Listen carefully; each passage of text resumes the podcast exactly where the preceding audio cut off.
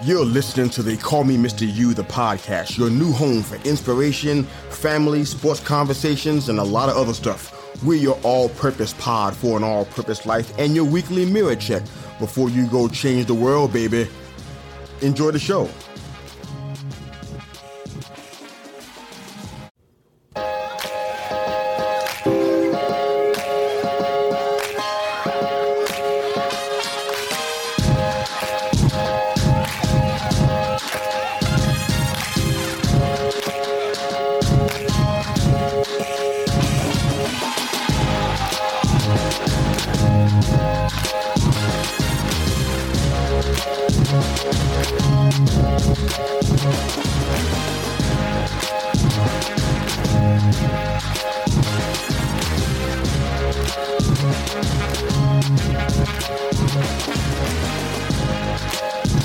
Welcome back. I'm your host, Mr. Yu. Thank you again for joining us on the All Purpose Pod for an all purpose life, wherever you are today, and however you listen to They Call Me Mr. Yu, the podcast. Thank you again for making us a part of your morning, your day, and your week. We are your weekly mirror check before you go change the world. You can find us on Facebook, Instagram, YouTube, and the Twitter. Download and subscribe to our show wherever you, wherever you enjoy your podcast. Thank you again for joining us for your weekly mirror check before you go change the world. Thank you again for coming back. Love all support we're getting from you on our social media platforms. Keep it coming, baby. We love it. Thanks again for your support here. Let's jump into our shows. I want to ask you a question about, eh, it could be a loaded question, but something for us to think about, okay? And of course, I'd love to hear your thoughts on those, these particular issues on our social media platforms. If you care to share those, maybe we'll have an opinion poll out there somewhere, but here's a question for you to start our show off. Do you think we're good at learning from our mistakes? Do you think you're good at learning from your mistakes? See, I don't know how old you are. I don't know what you've been through. I don't know what level of experience you have and the kind of person you have, the kind of background you have. I have no idea. But do you think you're good at learning from your mistakes? I think this is one of those areas where they call me Mr. Yu thrives because this is the kind of stuff that we really enjoy talking about because it's universal. It's a universal discussion. It's not for anybody to turn it off and say, you know what, that's not for me. It's for everybody because we all have an issue in this area. Do we learn from our mistakes? I was having a discussion. Matter of fact, my wife and I was. It was probably a couple of months ago, but we met this couple. They were an unmarried couple. I won't say their name just in case they're listening, but they were unmarried couple. I won't say where we met them at because that might give it away too. But they had an affinity, and I, I mean that very lightly. They have an affinity for polytheism or the worship of different gods and multiple religions. They were pretty uh, smorgasbordian in their religious taste. Uh, they kind of had a mentality of feeding from them all, you know, almost like a buffet table, but just a spiritual buffet table. That might sound great to some of you, but I think some of you may understand the challenge in that if you dig, if you dig deep enough. Uh, there was definitely uh, a lot of insights and delights that you know may come from that mindset, I guess. But the free spirited mentality can often hold more bondage in it than originally thought. Because, and I believe this, and I know many philosophers will agree with me, that when you have too many choices, often you're more paralyzed than you are if you only had two. There's actually statistics that talk about this kind of thing. I, I, even read it in a few uh, people skill business books, especially the area of sales, especially. If you have two or three options, it's usually easier to, for somebody to make a decision. If you have two options, it's even easier.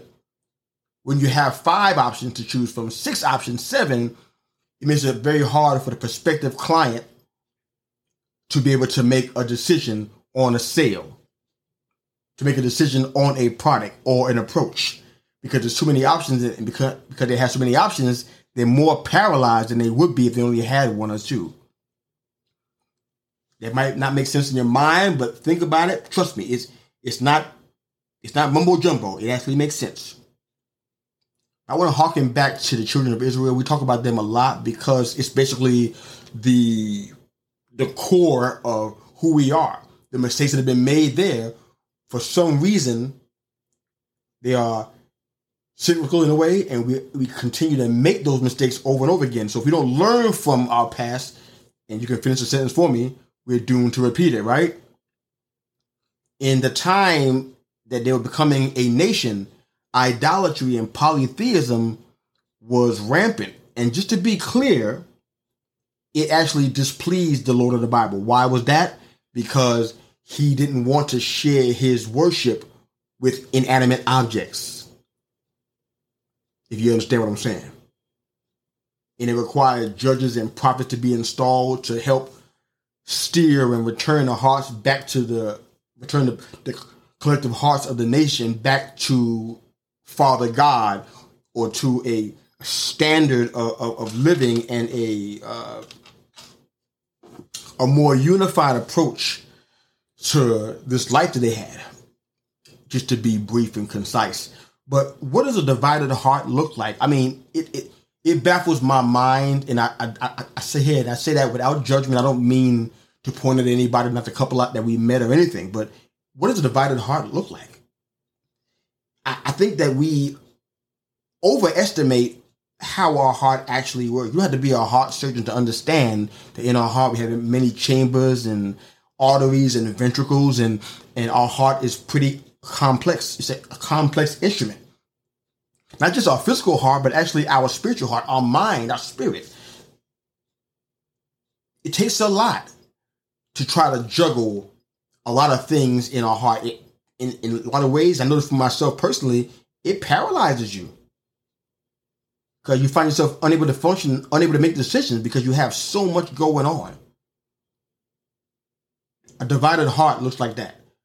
Somebody who's flighty, doesn't know what to do, confused, changes whenever they hear a great idea or advice of a friend. They change their mind or they see something on a commercial or on a television show that they love to binge watch and, and they change their mind. They get off of their stance and jump onto the other one and then to the other one and then another one. I'm a firm believer in not letting my emotions lead my decision making. That's not easy, and I get that. I'm not trying to act like I'm an expert or a guru in the area. I am totally not. I'm not perfect whatsoever. There's nothing perfect about me that I, I, can be a perfect mess sometimes. That's all that's perfect about me. But if you think about road rage, you can see how people can let their emotions dictate their decision making. Look at the impact it can have. If you decide, you know what, a person cut me off, I'm gonna get up behind them and cut in front of them and slap on my brakes. Imagine what can happen. Not only the person's in the, in your car, but the person's in their car. Their lives can be changed forever. Perhaps even you end up going to jail.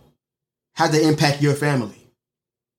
They may go to jail. How does it impact their family and their ability to eat, to live? Maybe even if that's the breadwinner, how they're going to eat, where the next meal is going to come from. Maybe they don't have savings. Every decision, it matters. And we can't let emotions, because emotions are a horrible teacher. We can't let emotions lead us. You should know that if you have any level of adulthood in you any level of experience and you know that emotions cannot be the guiding force for how you decide things.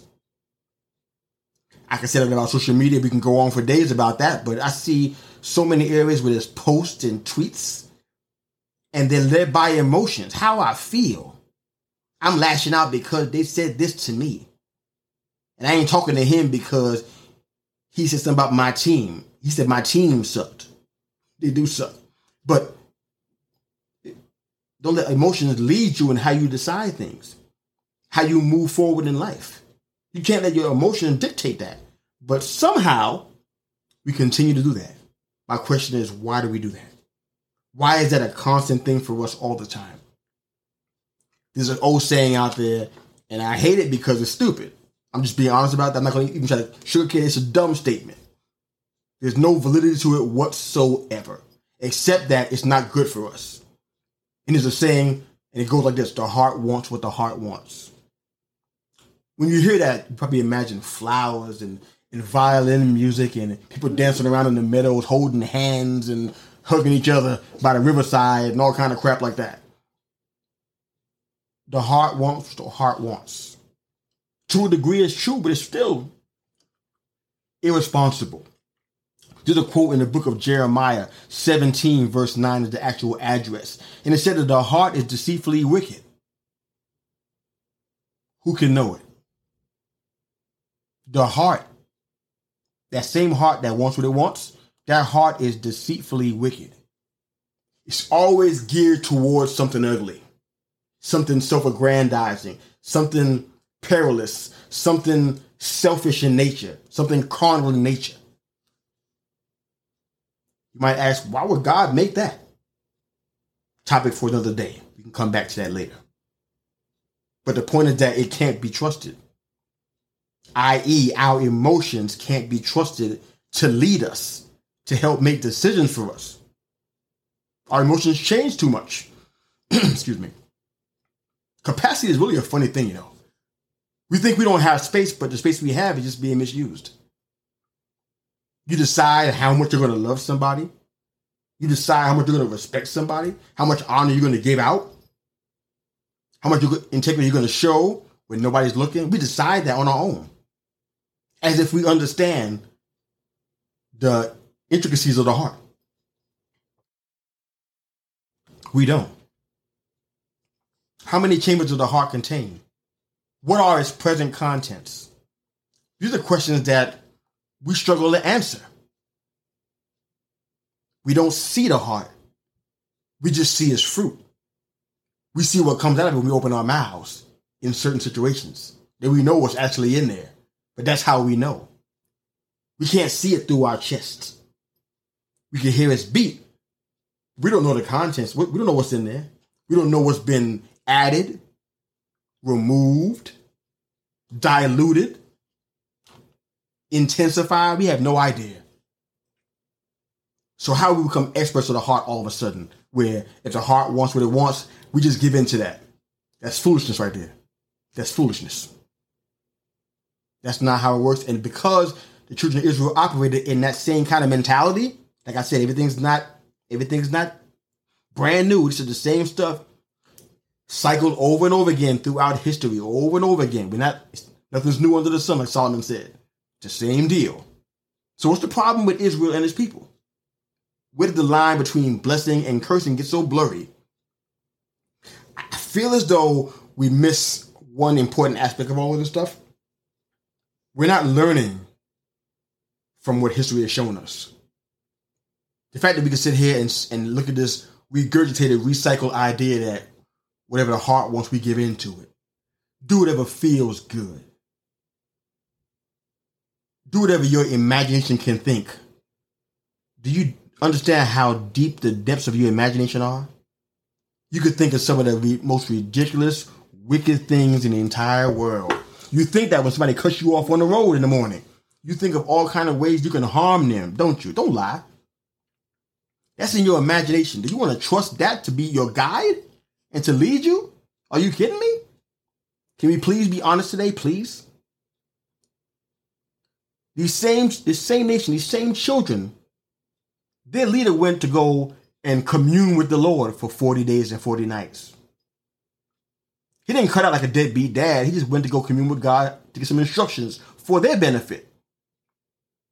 Before he was even up there good, they already made a golden cow out of all the jewelry they had and said, This is the cow that brought us out of Israel, or brought us out of Egypt, excuse me, that brought Israel out of Egypt. We're going to worship him since our leader disappeared. He hasn't come back yet. That was born out of a wicked imagination. How would you let that lead you anywhere? Look where it led them to death and destruction. I know people in business who said, I tried it, but it didn't work for me. Teach his own, right? I wonder if that's how we approach our faith too. I tried it, but it got too hard. Moses took too long up there, so I'm gonna do my own thing. Maybe this cow, get to worshiping him. He can't talk back, he can't even move, but whatever. I'm gonna worship him. And people have a problem with organized religion. I mean, that's just part of the problem. organized religion is only bad because of the people in it and their wicked imagination and how to take things that are holy and make them unholy. Or take things out of context because they lack discipline and integrity and honor. And try to make things more palatable because of their selfish taste. When did organized religion become the same as a creator's relationship with his creator? Moses was up on that mountain watching Netflix. He was communing with his God. There's something sweet about that when it's done in the right context. The very breath in his body came from his creator. He was connecting. How how you doing that with, with, with a golden cow? How's that happening? You made the cow. So basically you're worshiping yourself. Yeah, think about it. It's time for a total mind shift right now. How about we try it the way it was intended and see if that works for you? I mean, actually try it the way it was intended. I've seen that in business before. People talk about, oh, I can't do that. I don't like this. It didn't work for me. But the part that they leave out is that they never really tried it in the way it was intended to be done. They tried it their own way and it failed. So you actually failed yourself. You didn't really try it the way it was done. Same thing with your faith. Try it the way that it's actually done and then let's see if it fails. What are Israel's takeaways? How can we learn from them? Where did they get it wrong? Where are we getting it wrong right now? That golden calf that I was talking about, that's just a need for control, pure and simple. These guys could not stand to wait to hear what God had to say to them, and they abandoned their post in a sense and said, you know what? We need to have control of this whole situation. This nation needs to be under control. So let's all take the jury off. We're gonna make this cow. He's gonna be our new leader, and we're gonna go from there. That's a desperate need for control, pure and simple. There's more elements to it, but at, the, at its core, that's what it is. A need for control. Israel isn't some faraway place we read about in books. It's a vivid picture of what happens when we're left to our own devices. Moses left them for 40 days and 40 nights. Doesn't sound like a long time. Maybe it is in their sense, but the bottom line is that they were left to their own devices. They had leadership, but he was asleep on the job. The story that you hear about Israel that we talk about on this show is just a vivid picture. Like I said, something that's actually cyclical that happens over and over again throughout generations, throughout history, just comes back around again. And it's back around again. What happens when we left to our own devices? What is the result of that? Usually it's not good. When creation cuts themselves off from their creator in favor of an inferior life source like a cow or some other statue or some other god that can talk, can't command, can't lead, we have a res- a result that's disastrous. We have a big problem, not only in society, in our world, in our families, in everything. So I don't know if you can see this, but I just wanted to share this today so that hopefully we have something to think about. There's plenty to think about regarding this topic. But if you see a cautionary tale, don't just gasp and stand back in awe. Learn from it. Wherever you are today and however you listen to They Call Me Mr. Yu, the podcast. Thank you again for making us a part of your morning, your day, and your week. We're your weekly check before you go change the world. Thank you again for joining us. You can find us on Facebook, YouTube, Instagram, and the Twitter. Download, subscribe to our show wherever you get your podcast from. Thank you again. Please enjoy the music. Coach out. Learn from your mistakes.